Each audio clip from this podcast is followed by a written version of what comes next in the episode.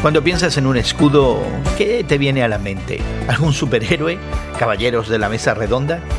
Hoy en la palabra, en Génesis 15, Dios se describe a sí mismo como un escudo.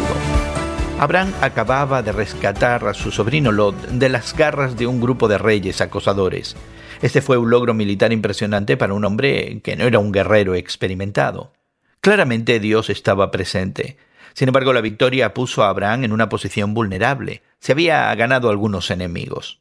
Recuerda que Abraham no estaba viviendo en su propia tierra y no podía contar con el apoyo de familiares o amigos que lo rodearan.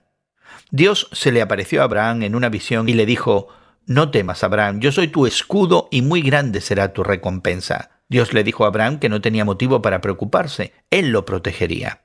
La recompensa que promete Dios a Abraham se refiere a una gran familia de descendientes para él y su esposa Sara. Pero Abraham cuestionó en ese momento la promesa de Dios por ser un anciano sin hijos.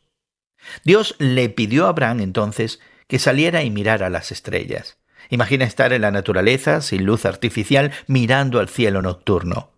Dios proclamó, así de numerosa será tu descendencia. ¿Qué acaso aquel que creó el universo con su palabra no podría cumplir su promesa en el día de hoy? Al ver la evidencia en el firmamento, Abraham creyó a Dios. Dios te protege y te defiende. Piensa en algún momento en tu vida en que Dios te protegió. Y al recordarlo, dale gracias a Dios en alabanza. Hoy en la Palabra es una nueva forma de estudiar la Biblia cada día. Encuentra Hoy en la Palabra en tu plataforma de podcast favorita. Más información en hoyenlapalabra.org.